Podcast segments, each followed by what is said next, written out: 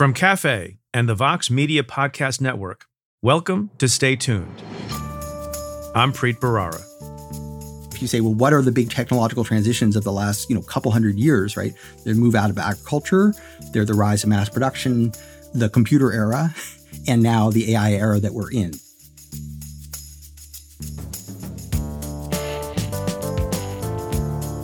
That's David Autor. He's the Ford Professor of Economics at MIT and widely regarded as one of the leading labor economists in the world. His scholarship focuses on the ways in which advances in technology have impacted the labor market from the Industrial Revolution to the present. Autor's attention these days is squarely on artificial intelligence and what tools like ChatGPT will mean for jobs up and down the income scale. Autor joins me to discuss which jobs are most at risk from new technologies, why he's optimistic that AI can help revitalize the middle class, and whether the very notion of human expertise will have value going forward. That's coming up. Stay tuned.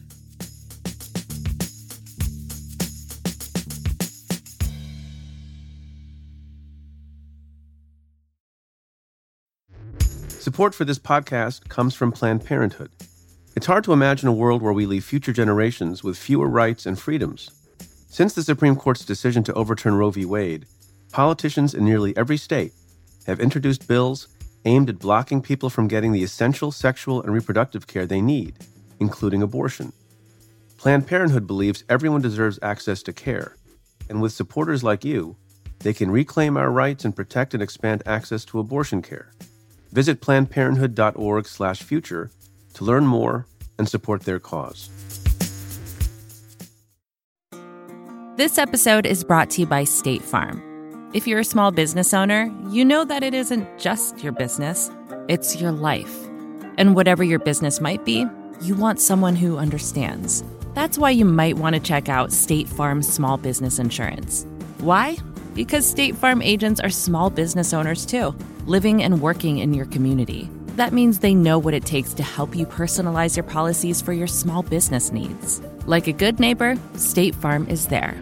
Talk to your local agent today. Now let's get to your questions. Hi, this is Steve in Indiana. I've just read two very dramatic stories. Uh, one about uh, Ms. Rollins, the U.S. attorney in Boston, who's about to be brought up on charges, I think, for quite a list of uh, violations, uh, taking money, taking gifts, uh, and fixing some things for a preferred political candidate. I'm looking forward to hearing you and maybe Ms. Vance talk about these things. It's pretty rare. So thank you much. Love your shows. Well, Steve, thanks for your question.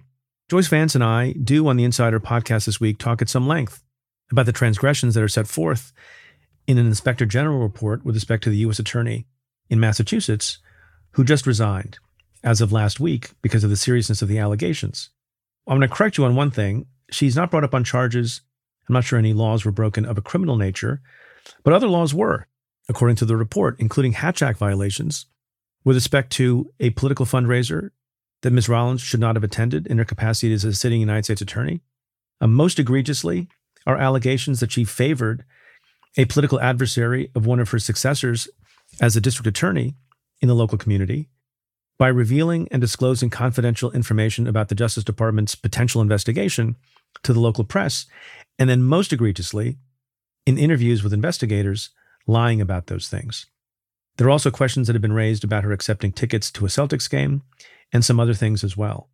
And as Joyce and I discussed, from time to time, a high level official at the Justice Department or elsewhere in the government commits violations.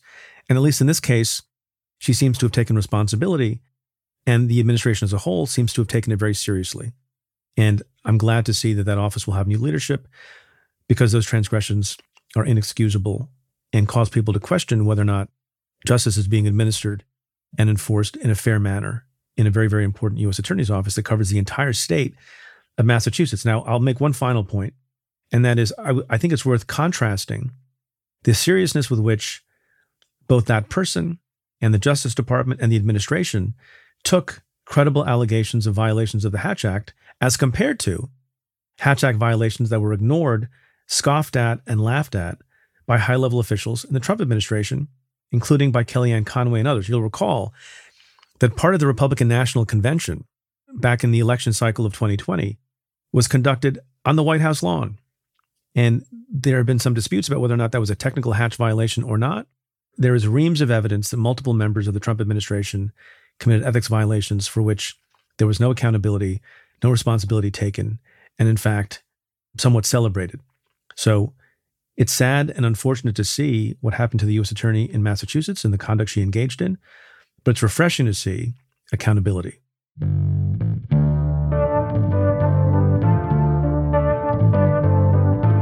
I'll be right back with my conversation with David Autor.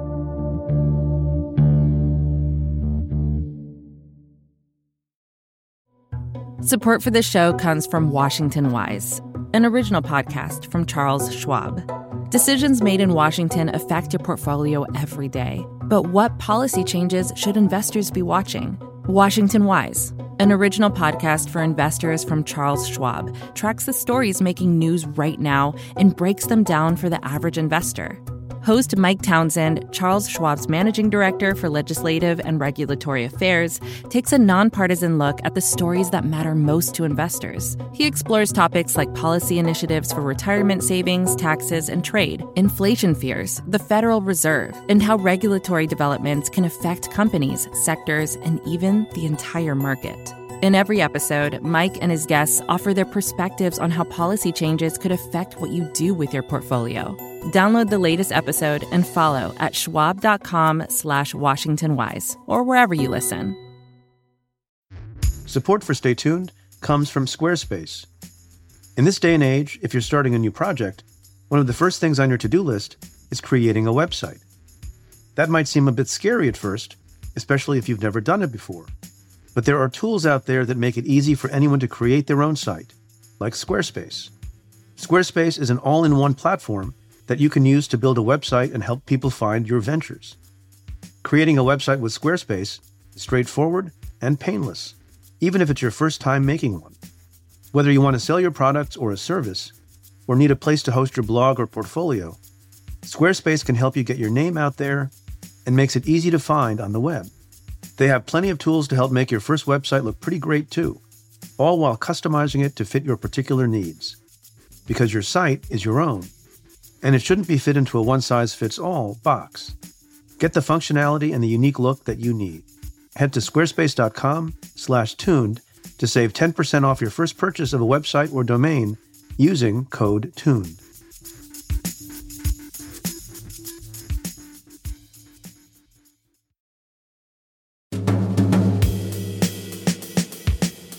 The AI era has arrived, and it is likely to affect a wide swath of jobs and professions in the coming years. The labor economist David Autor has spent much of his career thinking about the consequences of technological change on society. David Autor, welcome to the show. Thank you very much. Before we started recording, I, I heard the clicking of a keyboard. I thought it was a member of my team, and you said, No, it was you. And I said, if you need to finish some work, you may go ahead. And you said you were communicating with your kids. And I said, seeking some uh, approval, do you text your family, including your children, from within your home when everyone is within the home? Yes, I definitely do. um, and and that's approved. That's that's approved, and that's okay. Oh yeah, conduct? no, no. Texting is. I mean, it just you don't have to walk upstairs to have the conversation. Not. It's so much less intrusive. I mean, than calling, than knocking on the door.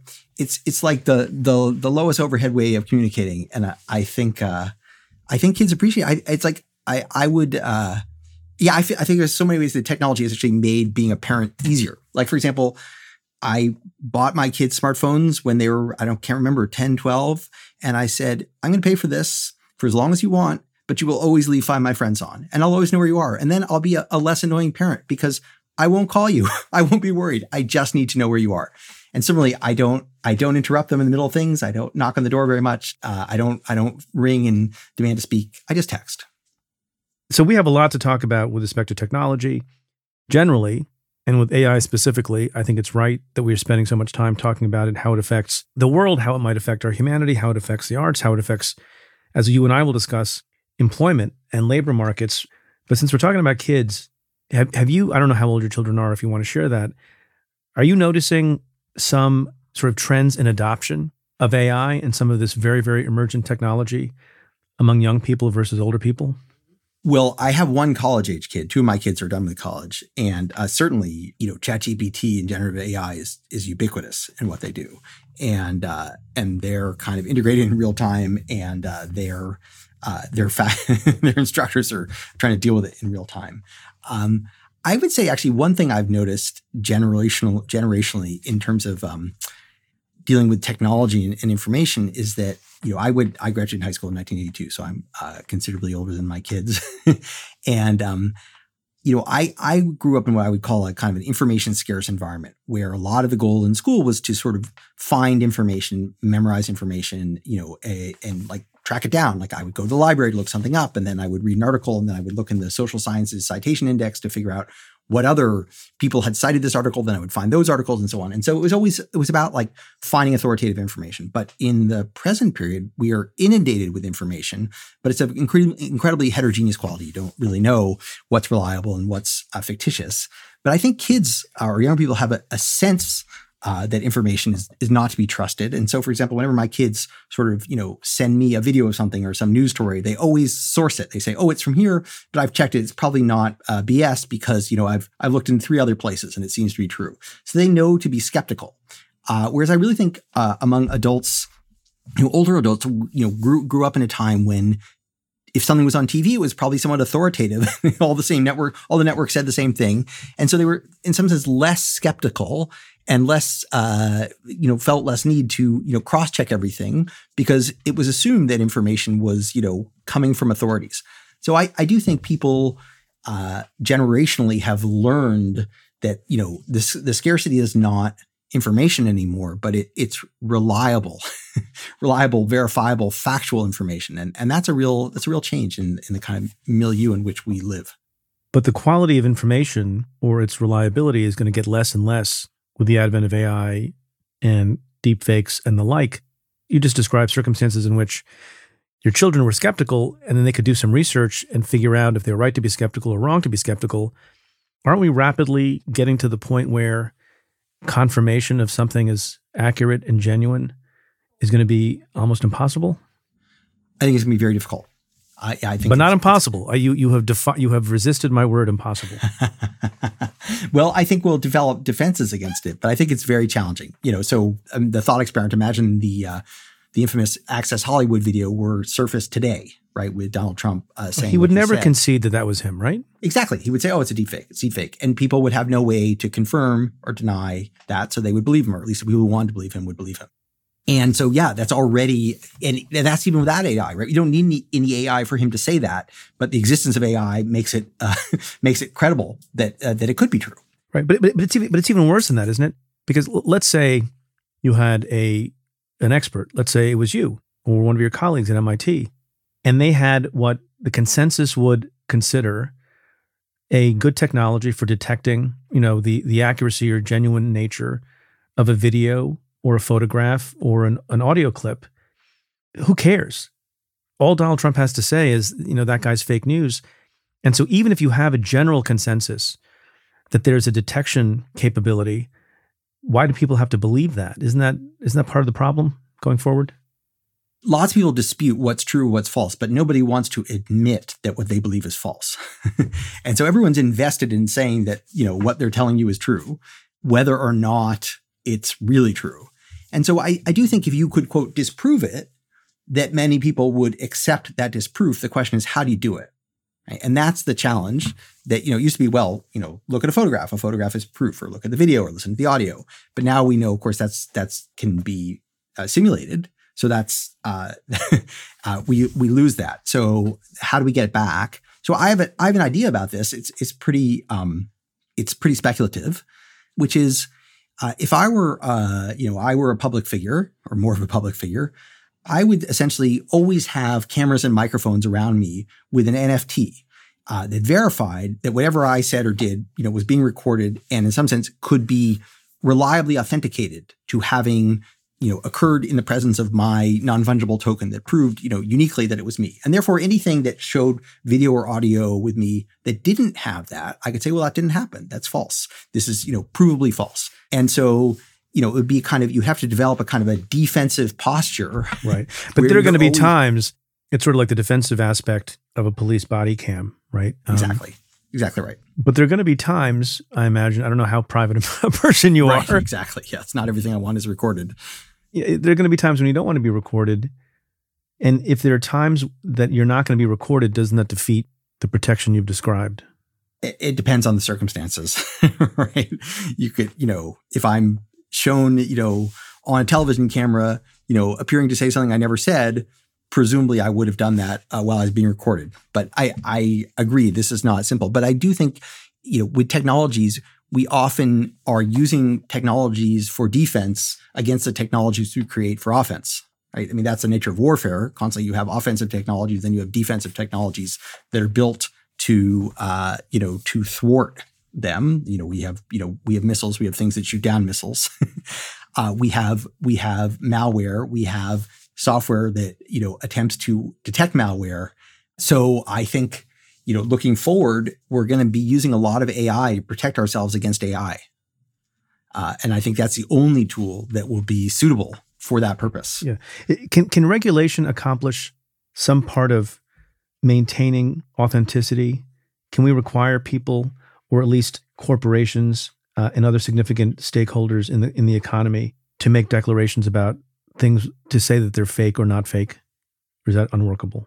I think that's pretty difficult because any entity can create fake information and they don't need a uh, to promulgate it they don't you know they don't need a you know a return address um, so i you know i i think you can you can regulate corporations and organizations certainly you could say that to google you can say that to facebook and and you could get them to comply but there are so many other actors uh, with uh, access to these technologies and in some sense they're not uh, bound they're not licensed uh, it's yeah, you could you can come after them if you can. You know, it's illegal to you know shout fire in a crowded theater. Anyone could do it, but you know, presumably they'd be punished. But in many cases, many of these things uh, don't have a return address. So I think that that's going to be quite difficult. So I think this is going to be a pretty decentralized problem because uh, you know bad information will emanate from many many sources. We'll get better at being skeptical of it. Uh, so I don't think people would react to it in the same way now as they would 10 years ago when they, they didn't know deepfakes existed. But I do think we're going to have to develop defensive technologies that allow us to, you know, thwart misinformation and you know kind of uh, fake information. I don't, and I don't think there's a simple solution to that. Uh, but like many such things, uh, we're going to have to figure out a defensive posture that is if not an equal of, at least is you know some protection against the offensive posture that we have created with the uh, with these technologies. What, what do you think of the people, and maybe you're among this group, who have suggested there should be a pause in the development of AI technology until we figure out what the hell's going on, and at least consider what regulations are appropriate? Is that the right way to go about it? And even if it is, is it even possible? Yeah, so I don't think it's even possible. um, finally, I, finally, you're endorsing and embracing the idea of impossibility. I think we need to regulate it for sure. And I think the people who you know signed the letter saying we should have a six month pause, I I am with them in terms of the concerns that they raise, which are extremely valid uh, and scary.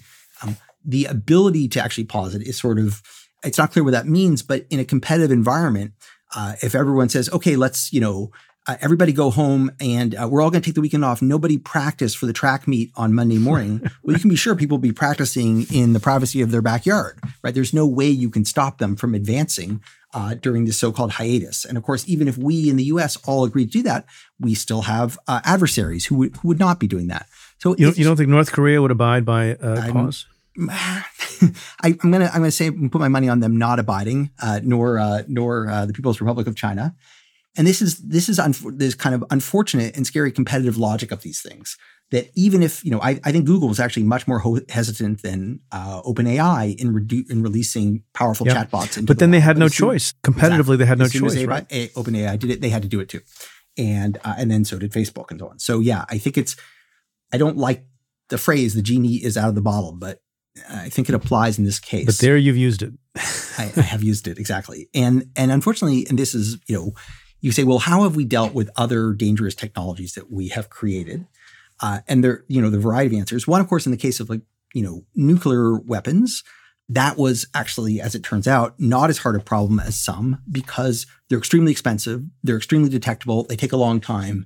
Uh, and so we can sort of figure out where they are. No one can just, you know, build a nuclear weapon at home and deploy it. Uh, and so that was somewhat controllable. But of course, AI doesn't have that feature. It's not at all centralizable. Uh, it, it, costs a lot of money to train an AI model. Um, but once it's trained, um, and, it's and actually, made available, uh, then it's made, yeah, yeah. it can be run on a lightweight computer. So it costs, you know, may cost dozens or hundreds of millions of dollars to build, but then to actually operate takes a few thousand dollars. So uh, this is a sort of a, a thought puzzle I uh, give to myself is imagine today was, you know, September 12th, 2001, and then just been this horrific terrorist attack on the US homeland. I know you were in New York at the time. And it was done, you know, through, you know, asymmetric actors using, uh, you know, inexpensive technology. And if we were sitting there then and, and having conversations, what is the likelihood that the next 22 years will elapse without something similarly catastrophic happening in the United States?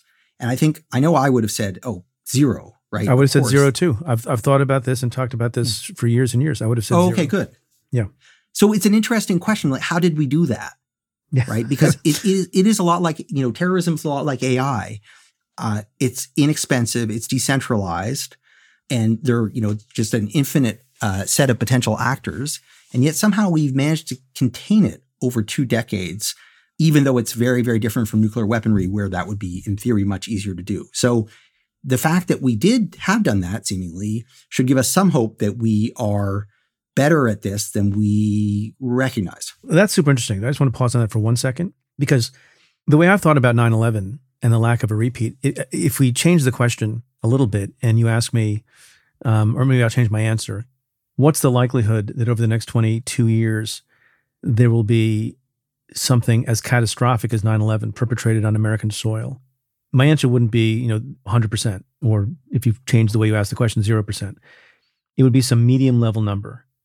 But what I've thought about is what's the likelihood that we won't have sort of one-off attacks, you know, backpack bomb on the subway, you know, sniper loose, Al Qaeda sniper loose, right at the train station, you know, the kinds of things that actually can bring a city not to the kind of stop that it was brought to on 9/11, but the sort of you know random terror, terror and fear, right, can also paralyze. I mean, you know, remember the the Malvo father and son, who were snipers in the D.C. area, and you know, I didn't want to go fill my car up with gas in New York because they were there were these snipers 200 miles to the south, and that's not as hard as taking down two iconic buildings, and we saw none of that either.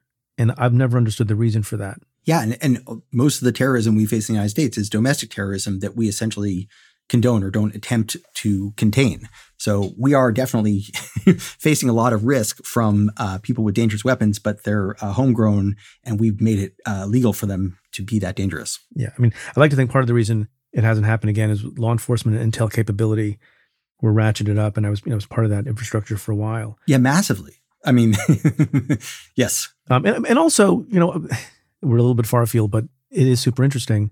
You know, people who are experts on terrorism will tell you that when it comes to America, and I think this is we're glad I'm glad about this quote unquote lack of imagination on the part of people who hate America and want to kill Americans. Is it a little bit in the wake of 9/11? These are some experts who say this and may or may not be true. People didn't want to do something small. If you want to bring death to America, the standard now became 9/11, and a couple of backpack bombs. If you had like some of these people do, who wage jihad against America, delusions of grandeur, and they seem they seem small and not the kind of thing to aspire to. So there's a certain terrorist psychology or mentality that some people refer to, and maybe have relied on, for there not to be the same kind of attacks that even if lesser than 9/11 would still have been devastating. That's an interesting point. So you you've studied labor markets and the effect of technology on the economies of of the world generally and then labor markets in particular. So before we get to AI and what this moment means for us, can we go back to the Industrial Revolution? We don't talk about the Industrial Revolution enough. Absolutely. On the on the podcast, certainly, and, and in general, uh, in the world. Just quickly, give us an historian's sort of account of the ways in which the Industrial Re- Revolution changed economies generally and disrupted and upended labor markets in particular? Very uh, happy to do that. Thanks for the question. Yep. So prior to the Industrial Revolution or prior to you know mass production, uh, most things were made by artisans. Artisans were people who had a specific skill set that allowed them to make a product essentially from end to end. Right? You'd be a shoemaker or a wheelwright who made you know wheels for um, you know carriages or a blacksmith, and uh, and so this was a, a broad set of expertise. Uh, it took years to acquire. Uh, there were very few people who did it. And uh, it was, of course, a slow, labor intensive process, which meant that, you know, goods, manufactured goods were expensive. um, the Industrial Revolution and, and mass production is what many people think of when they think of Industrial Revolution was a way of producing things that instead of using skilled artisans, you used capital, i.e., machines, managers, and often cheap unskilled and exploited labor. So, you know, many of the workers in the early British textile factories were indentured children uh, who were given into indenture to, at say, you know, age 10 and kept there until age 18. And so it was a really different way of making things. It was extremely disruptive. So, you know, people often deride so, the so-called Luddites, people who rose up against the uh, power looms, the textiles, uh, machines, making machines, but they had every reason to be concerned. In fact, their livelihoods were wiped out. uh, many artisans could not compete with mass production. And as a result, it led to a decline in the material standards of living of people who did that type of work. Can we pause on that for a moment? Because this is a phrase that we'll come to when we come to the modern day expertise. Now, the, the artisans in the pre industrial revolution era were experts, were they not? And people who had absolutely substantial skills and so the disruption that technology wrought with respect to the Industrial Revolution worked adversity against people who had expertise. Had that particular form of expertise. Right. Which is not how we, in the interim, have often thought about, you know, for some people, the curse of technology, which puts unskilled people out of work. So that's exactly how I think about it, actually, is expertise. so, I mean, I think you ex- exactly put your finger on it is that what the Industrial Revolution did initially was displace artisanal expertise. And of course, that artisanal expertise was the source of livelihood for uh, many people who had invested their effectively their lives in it. And uh, and it was it created adversity. And initially, the work that replaced it was non-expert work.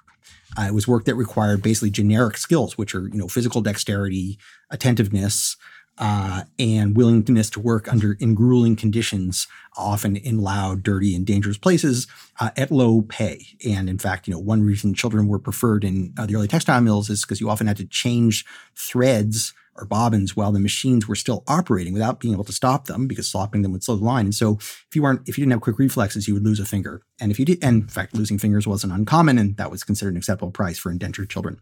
So, but not to end on that bleak note, uh, as the Industrial Revolution rolled forward, the complexity of products dramatically increased, the, the weight given to quality and consistency of those products increased. And as a result, the skill demands rose for people who were actually doing that work. Uh, it was not sufficient to just you know show up and uh, do the thing that was uh, shown immediately in front of you. People had to have what I would call mass expertise, they had to be able to learn rules and master tools. And uh, that was facilitated in the United States, in particular, by the high school movement that had sent most US young people through school until about age 18. Uh, and that started in the late 1800s. Uh, excuse me, in the late 1900s, it continued into the early 20th century, so that by you know before the Second World War, entire essentially the entire U.S. young population was being sent through high school. Not all of them were completing, but so they're extremely well educated by any world standard at that time. And so mass production eventually became much more skill intensive, but it was a different set of skills. It was not artisanal skills. It was skills at executing well-defined tasks, either physical tasks like repetitive production tasks or cognitive tasks like you know bookkeeping, uh, copying, typing, uh, spell checking, uh, and uh, even phone answering and so on.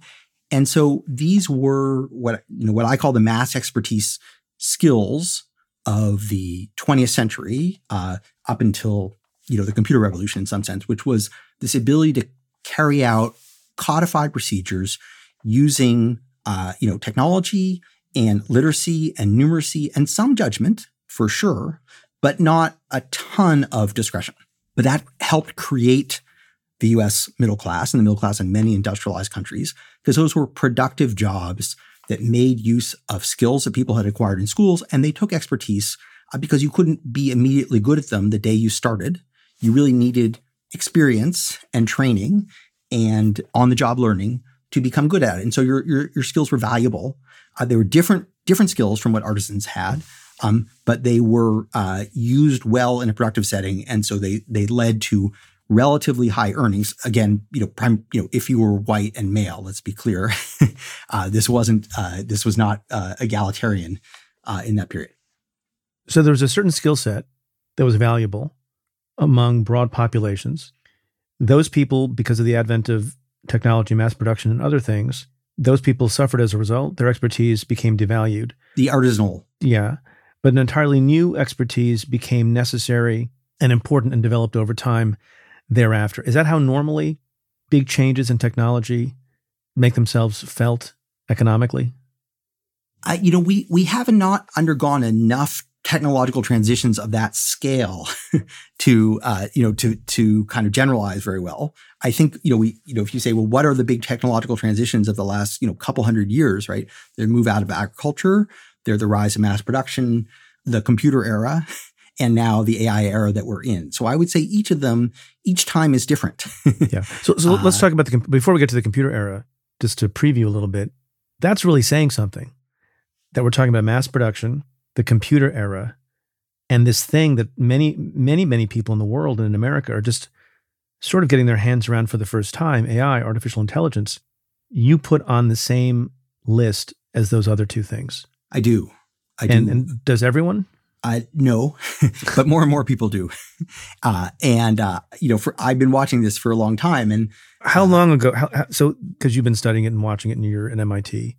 How many years ago, if you were thinking about it, would you have put AI on the shelf with the Industrial Re- Revolution and with the computer era?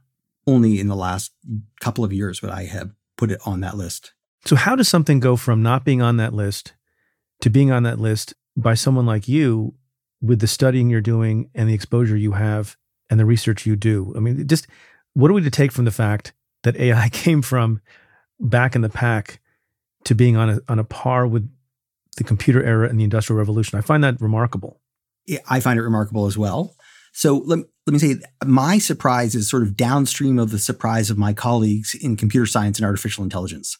So I've, you know, the, my good fortune being MIT, I've, I've spent the last two decades talking with people who work on and develop these things.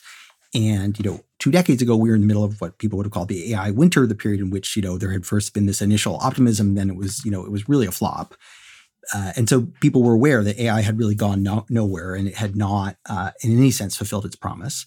And then 10, maybe, maybe 12 years ago, people in the AI community at MIT were talking about neural nets and back propagation and the stuff that had, you know, come out, come from Geoffrey Hinton and Yann LeCun and these early AI pioneers. And they're saying, oh, wow, this stuff is actually getting pretty good at, you know, recognizing things in photographs and, you know, creating sentences and, and you know, uh, observing patterns and drawing inferences. And some of the folks in the room were like, yeah, this is actually really going somewhere. And others were like, nah, you know, it's going to get it right on average and miss every important case. It's just, it doesn't, it's not sophisticated enough. It's not just a question of power. It just doesn't have enough of a conceptual model of what the world is to do anything that's really smart. And so this was a, a wide open debate. And some people were very skeptical that this technology could, in some sense, get very far, that the, the idea would hit the flat of the curve very quickly. And others were skeptical but impressed, and still others were pretty gung ho.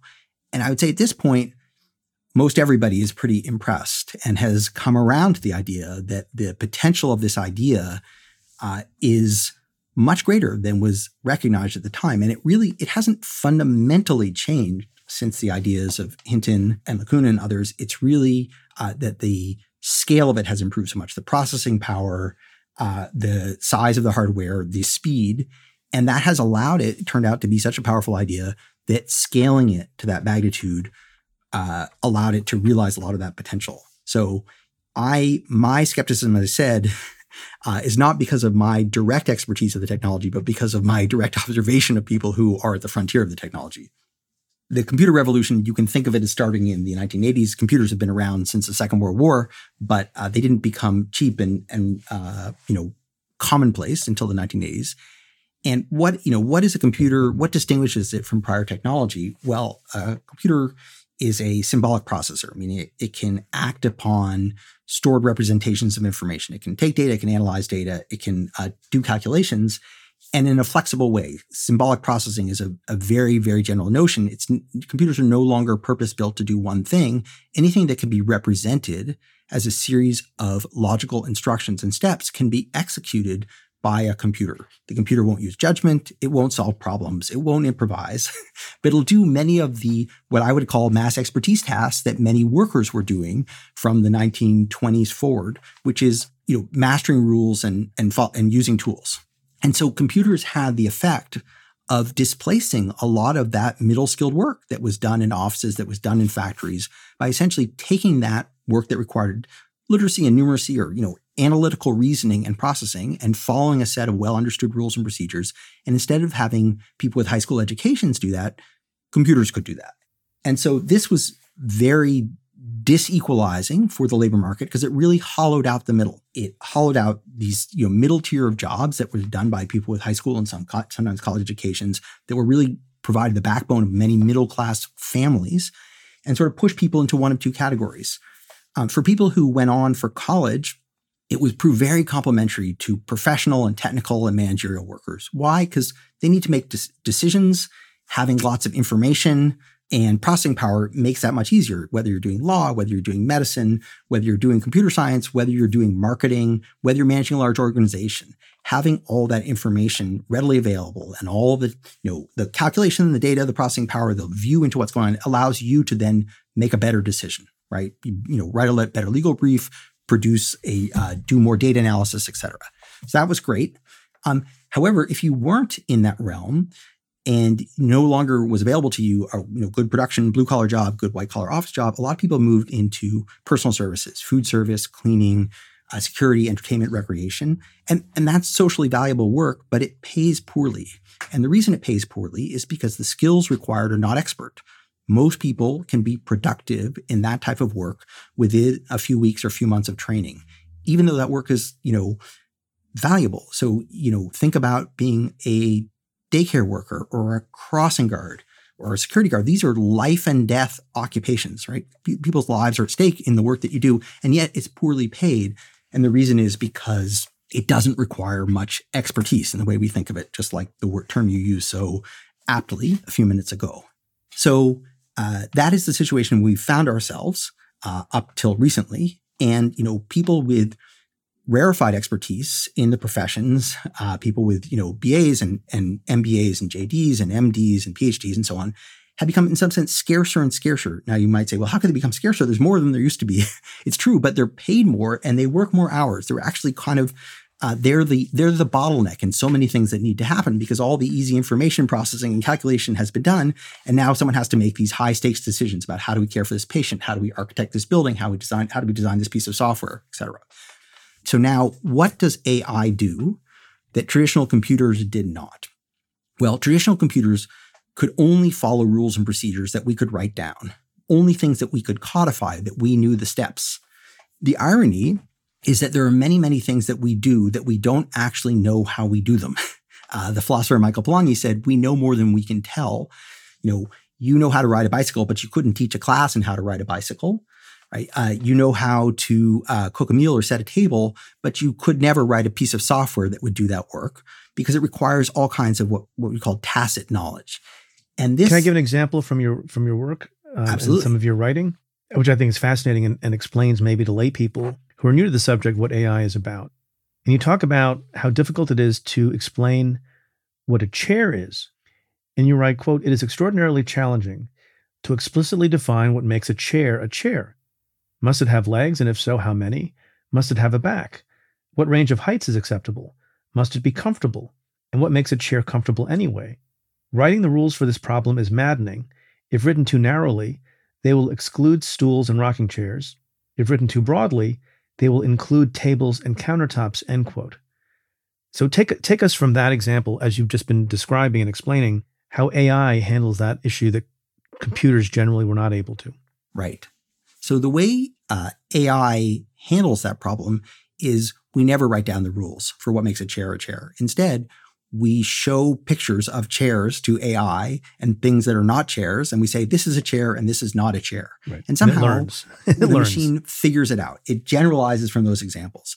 And you might say, well, how can how's that possible? Well, you and I and our children do this all the time, right? You could show a bicycle to a six-year-old child, say, hey, this is a bicycle. Then you could show them a picture of a tricycle and a bicycle wrapped around a tree, right? And uh, and they would all they would immediately recognize, oh, those are all bicycles somehow. We don't even know how they do it, but it's quite mysterious, in fact, but they generalize. And they make inferences from a collection of, you know, data and fact. And AI is now capable of doing that kind of thing. Does it do it exactly like we do? We don't actually know. Does it do it as efficiently as we do? Almost surely not. you know, you might take a million images to train a a AI what a chair is, and a kid could figure out in a matter of you know a few photographs. But nevertheless, it does it. And so that ability to do this kind of inferential learning means that we don't any longer have to write down the rules. AI can learn to do something by example. And sometimes, and if it gets the right feedback, it can do it better than we can because it can learn from its own mistakes, often very rapidly. It can even, you know, two uh, computerized Go players, uh, the game of Go, can play against one another, against them itself effectively, and learn from playing against itself. What's interesting about the chair example and how we classify things and how AI develops without being told written rules, right? It it learns through this process of being given examples. There's an area of study and of and of profession that doesn't work that way and can't work that way, and that's the profession I practice, which is law. And I remember this is just reminding me of, I think, an example that was given to me early in law school about the importance of definitions and rules and principles.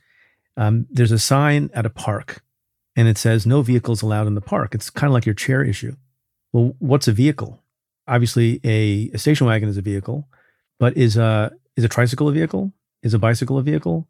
Is a cart a vehicle? Is it something with and you know if you had AI being the judge deciding whether or not there was an infraction of the no vehicle rule, maybe I'm going off on a crazy tangent, but it just occurs to me that you would have a different way of evaluating questions of, of justice and punishment and, and enforcement if you had AI trying to figure out what is or is not a vehicle, what is or is not a chair, because the law demands black and white rules and principles. Right. But but then again, a lot of legal work is figuring out what principles apply and coming up with a fresh argument to define an issue.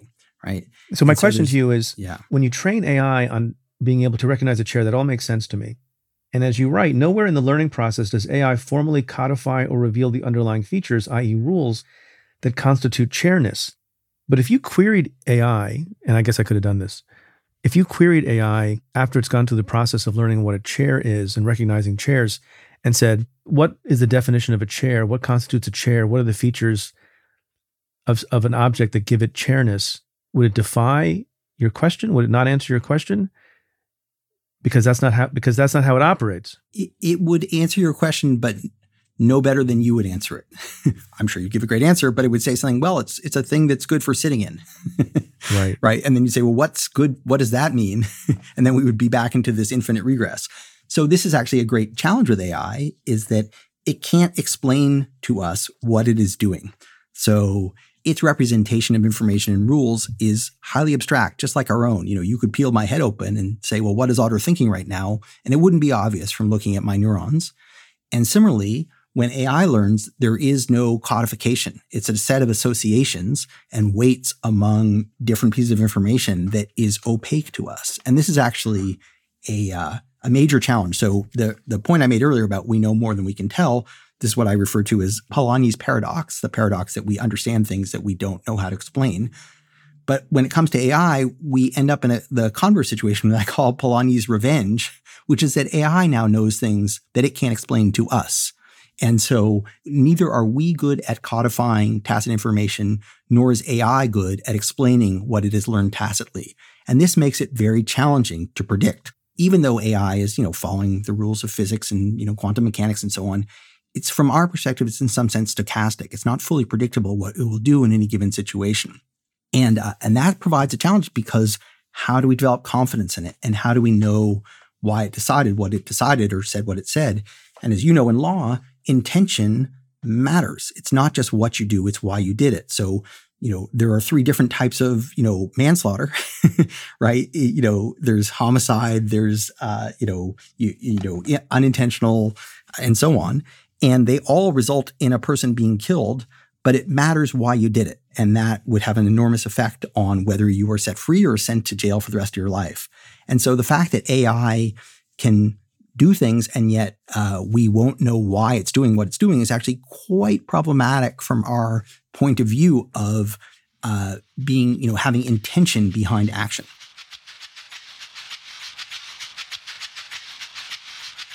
I'll be right back with David Autor after this.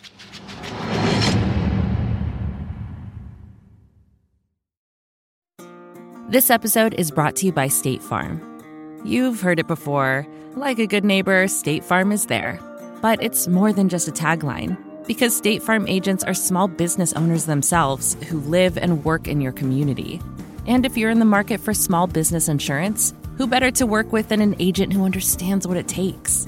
State Farm agents can help you create a personalized insurance plan that fits your small business needs and budget. Talk to your local State Farm agent today about small business insurance. Like a good neighbor, State Farm is there. So, one thing you've written, and we've talked about this already, is about AI, is that you are worried about the devaluation of expertise. On the other hand, you express hope and optimism that AI, if used in certain ways, can expand the middle class and give opportunities to people. And so I want you to, to address that, that dichotomy, but if you might do it in the context of an experiment done by some of your colleagues at MIT, which showed that, that the use of an AI tool within a group helped the least skilled and accomplished workers the most, decreasing the performance gap between employees. In other words, the poor writers got much better, the good writers simply got a little faster. So, should we be hopeful about expansion of the middle class and the lifting up of people who are less skilled, or bemoan the focus on expertise and the devaluation of expertise, or both? That's a, terrific question. So, the study you're speaking of is by my students, uh, Shaked Noy and Whitney Zhang. And essentially, they did an experiment with college educated professionals who do writing and had them do tasks that involved either writing advertising copy or creating a business report. And uh, just repeating in some sense what you summarized, everybody got faster. So they had a treatment and control group. The treatment group was given access to ChatGPT in the second round, and the control group just did two rounds using uh, paper and pencil or whatever word processor. And uh, everybody got faster uh, using the chatbot. Uh, so the average time spent on the task fell from uh, 20 minutes to about uh, 12 minutes, so 40% savings.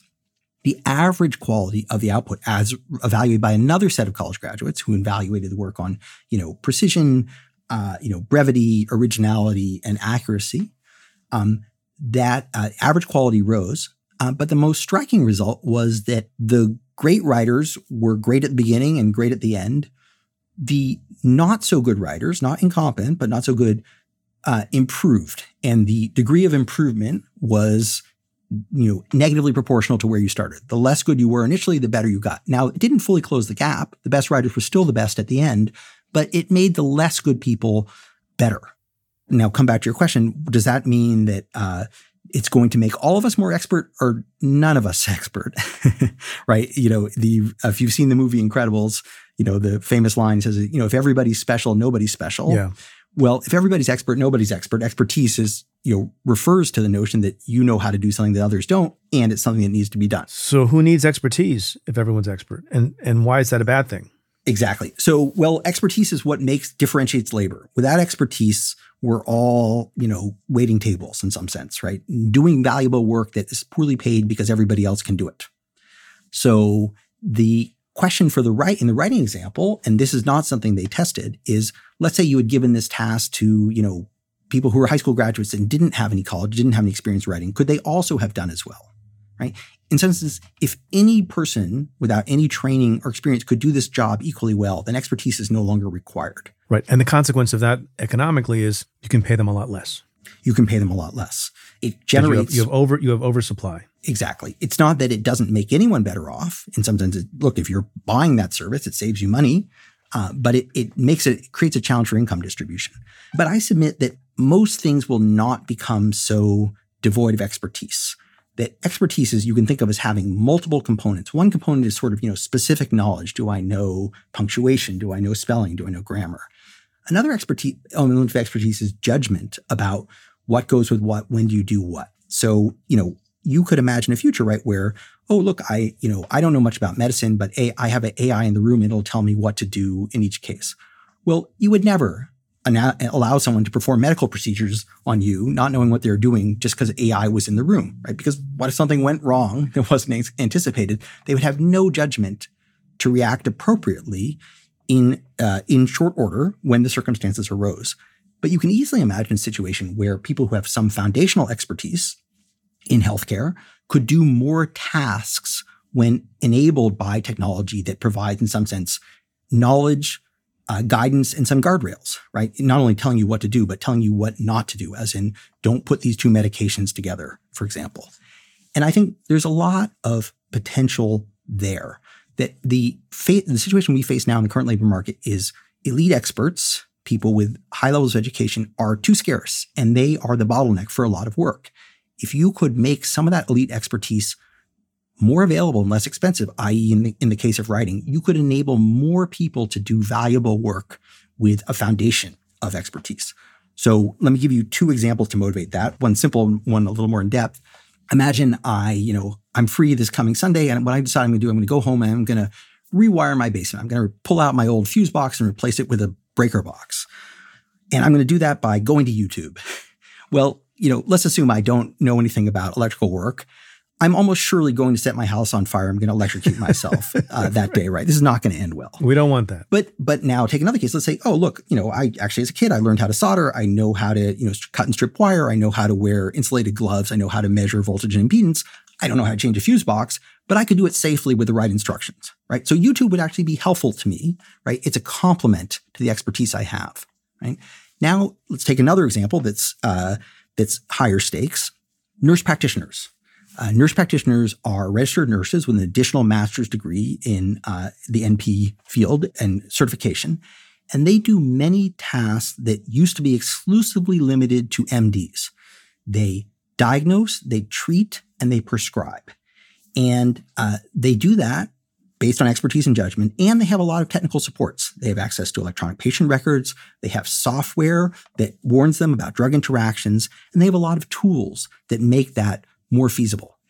And in some sense, this is a job that has become more prevalent. So there were almost no NPs two decades ago. Now there's about 300,000 of them in the United States. They earn about $130,000 a year at the median, which is a, quite a good income.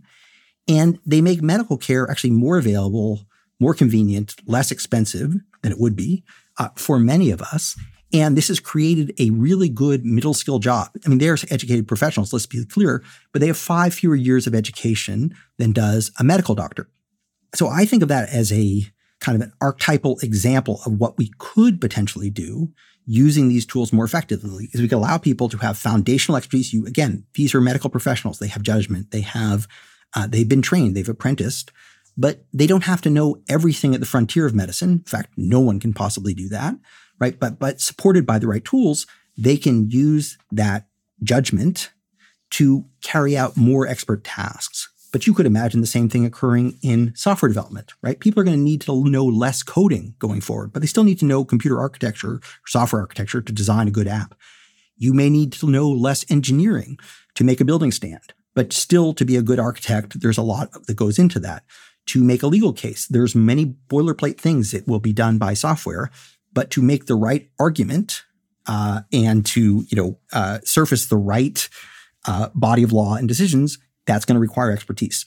So I think there's a potential for AI to reduce this bottleneck that prevents many people from uh, using their skills well and you know causes many things to be kind of hogged by the highly educated enable more people to do skilled work with a combination of, you know, foundational knowledge, judgment that comes from experience, that comes from apprenticeship, that comes from training, and then tools that enable them to do a broader range of things because those tools provide knowledge, they provide coaching, and they provide guardrails. Uh, so people, you know, stay within the bounds. So are, are you saying that at least in part, if this goes the way you're describing and, and could go, and people are wise about how AI gets integrated into workplaces and in the economy generally, that this would reduce income inequality, or is that too optimistic? No, I think that's possible. Or at least income inequality, not necessarily what goes to the top 1%, which is, you know, a very complicated phenomenon, but, you know, income inequality between college graduates and high school graduates, which has exploded over the last four decades. And it's now actually coming down. And even more so than inequality, what I lament that's happened over the last four decades is many skilled people who did expert work in production, in offices, have been pushed downward into non expert work where they cannot use the same level of expertise and therefore are poorly rewarded. I would like to see the reinstatement of a new middle class of artisanal workers, or maybe artisans, wrong word, of workers who using better tools and foundational expertise can carry out more expert work, whether it's in healthcare, whether it's in repair, whether it's in the trades, uh, whether it's in software, whether it's in engineering and design, that those elite skills will become more accessible. And what will matter is the judgment to use that skill set well. And that will require training, will require expertise, but maybe not as much. Maybe not as many years of schooling, maybe not as few workers delivering vital medical care as we have right now. Let me ask you maybe what is a little bit of a meta question. You're talking about the ways in which AI will benefit people or or be less consequential or more consequential with respect to education level. And education level may be less important. What do you think AI means for education itself and schooling itself and teachers and professors? Well, I think there's there's hope there as well. So let me emphasize you know, what I'm saying. I'm presenting not what will happen, but what I think could be made to happen. Yes. so this is, and, and let me emphasize again, or let me say this is this above, and the future is is not a prediction problem. The future is a creation problem. We are creating the future, and we can use these tools in a in a variety of ways, right? So China is very effective at using AI for surveillance, for real time content filtering, and they're extremely good at that, better than we are, and they couldn't do it without AI. But that's not because that's what AI does. That's because where China has put its AI dollars. We have a choice about where we invest and what capabilities we develop. AI is a very malleable technology. It can be used all kinds of ways, and we can use it for good things or for bad things. And it's a choice. In the case of education, my hope is education can be made more customized, more immersive, more accessible, and less expensive. And you can see that this could occur at all types of levels, but one area in particular where it's so crucially needed is for adult education. You know, we're constantly talking about retraining adults, but adults do not like to go back to school and they don't learn very well on average in classrooms. They've sort of grown out of that. uh, adults learn much better in situ, in actual hands on work. But we could simulate more of that, just like, you know, pilots spend hundreds or thousands of hours per year in flight simulators right? Well, you could have construction simulators, you could have medical simulators, you could have, you know, software development simulators, right? So AI could be used for a lot of virtual learning using uh, augmented reality, virtual reality, and uh, generated environments. So I think there's enormous potential there. The other thing that I'm I have hope for, but I, I'm less certain, is how we use it more effectively in the classroom. Mm-hmm. So you know, it's easy to say, well, AI could just teach. And in theory, that's sort of true. But, you know, we've had all kinds of technologies and have had for, you know, decades or arguably centuries that present information to people, right? If, if presenting information was the limitation, libraries would have solved our public, public ignorance problems, you know, centuries ago, right? So there is something that's uniquely motivational about a teacher that makes people somehow pay attention, tune in and exert effort. And I don't know how quickly we can learn how to get machines to carry out that same role. I'm not sure, but I am confident that we can use machines for tutoring, for supporting learning, and turn teachers into uh, do have them play more of a coaching role uh, where they're su- supplemented by technology that does provides a lot more uh, customized information and customized exercise and so on. So I think there is real hope that the technology can make us allow us to become more effective at, at education, and partly that makes means making education more interesting uh, for many more people. Are there whole classes of jobs that you expect will go away, as has happened before? I mean, I don't know if there are anywhere in the country human toll booth collectors because you don't need that anymore. and they used to be, you know, everywhere. I'm sure that job was occupied by tens of thousands of people as recently as when I was young. Any whole classes of jobs you think are potentially headed towards extinction because of AI?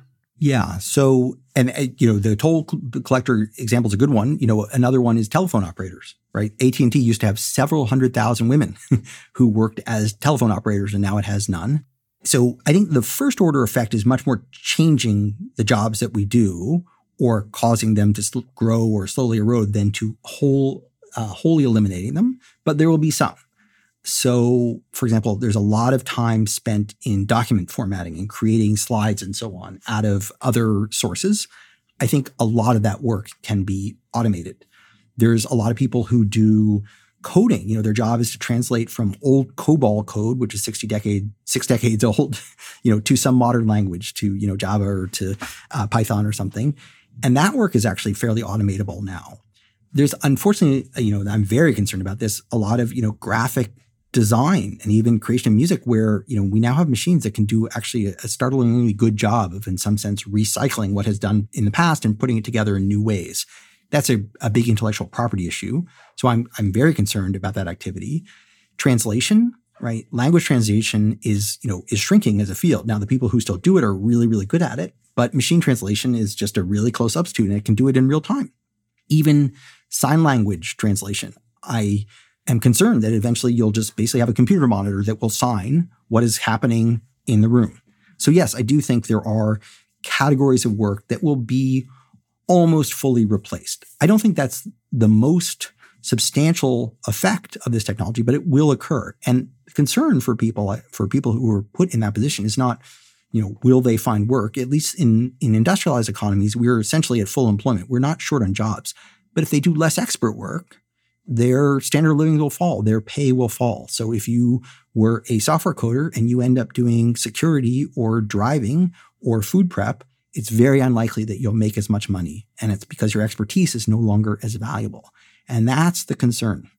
But what's interesting about what you just said, one example in particular, jobs aren't the only thing. And without disparaging or or minimizing the disruption to people who do certain kinds of jobs, you talked about people who can sign. Well, most places that I go, and most places where there are conversations, including in theaters and at lectures and speeches and everywhere else, no one's signing because there's not enough people, right? And if you have a technology that can allow literally every conversation, live or otherwise, to be signed through software, you know, notwithstanding the, the injury to the people who used to do that job, you know, overall, there's there's a great benefit to people who have uh, hearing issues Absolutely. Because you can make it universal. So I don't know how you how you weigh each of those considerations. This is the paradox, right? So almost all of these technologies raise aggregate productivity. They make things cheaper and more convenient for us as consumers, but we're also workers. and we can't buy those things as consumers unless we have a decent income. And so the challenge is not will AI make society wealthier? Barring that we don't kill ourselves with it, it almost surely will make us more productive and therefore more affluent in net. But the problem, the challenge, and the one we faced so severely for the last four decades is income distribution. And if it devalues many, many people's skills, then a lot of the benefits of that technology will go to the owners of the technology themselves itself rather than or themselves rather than the workers. And so then we have wealth, but we have we have maldistribution.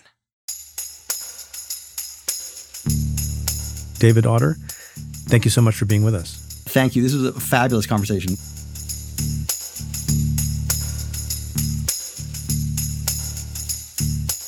My conversation with David Autor continues for members of the Cafe Insider community. To try out the membership for just $1 for a month, head to cafe.com slash insider. Again, that's cafe.com slash insider.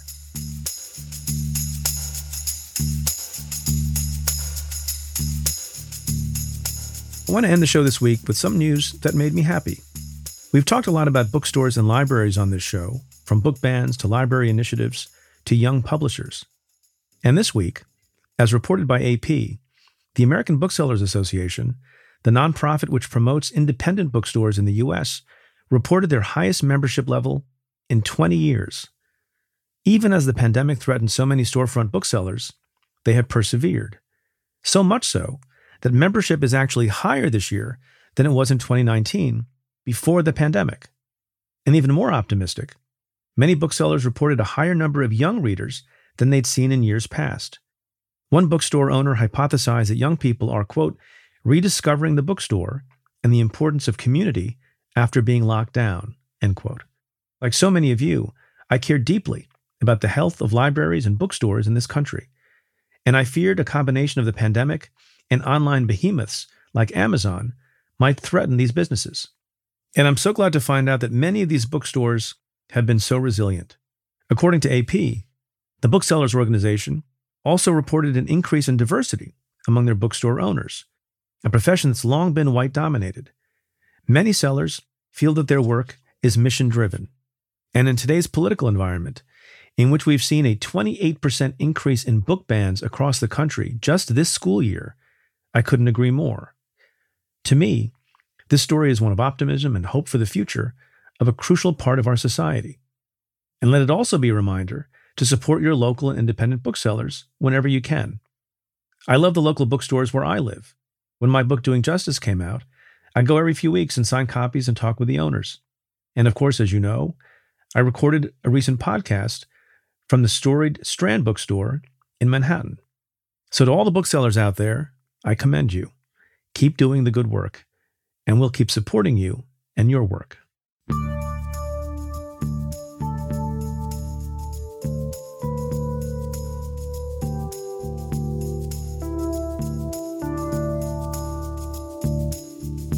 Well, that's it for this episode of Stay Tuned. Thanks again to my guest, David Autor.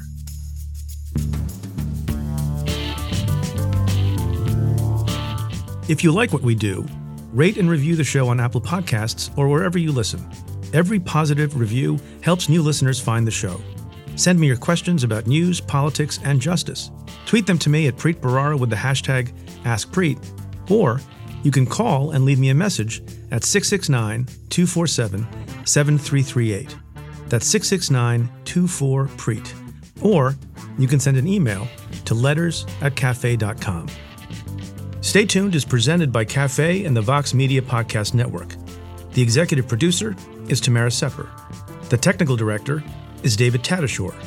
The senior producers are Adam Waller and Matthew Billy. The Cafe team is David Kurlander, Sam Ozer Staten, Noah Azulai, Nat Weiner, Jake Kaplan, Namita Shah, and Claudia Hernandez. Our music is by Andrew Dost. I'm your host, Preet Bharara. Stay tuned.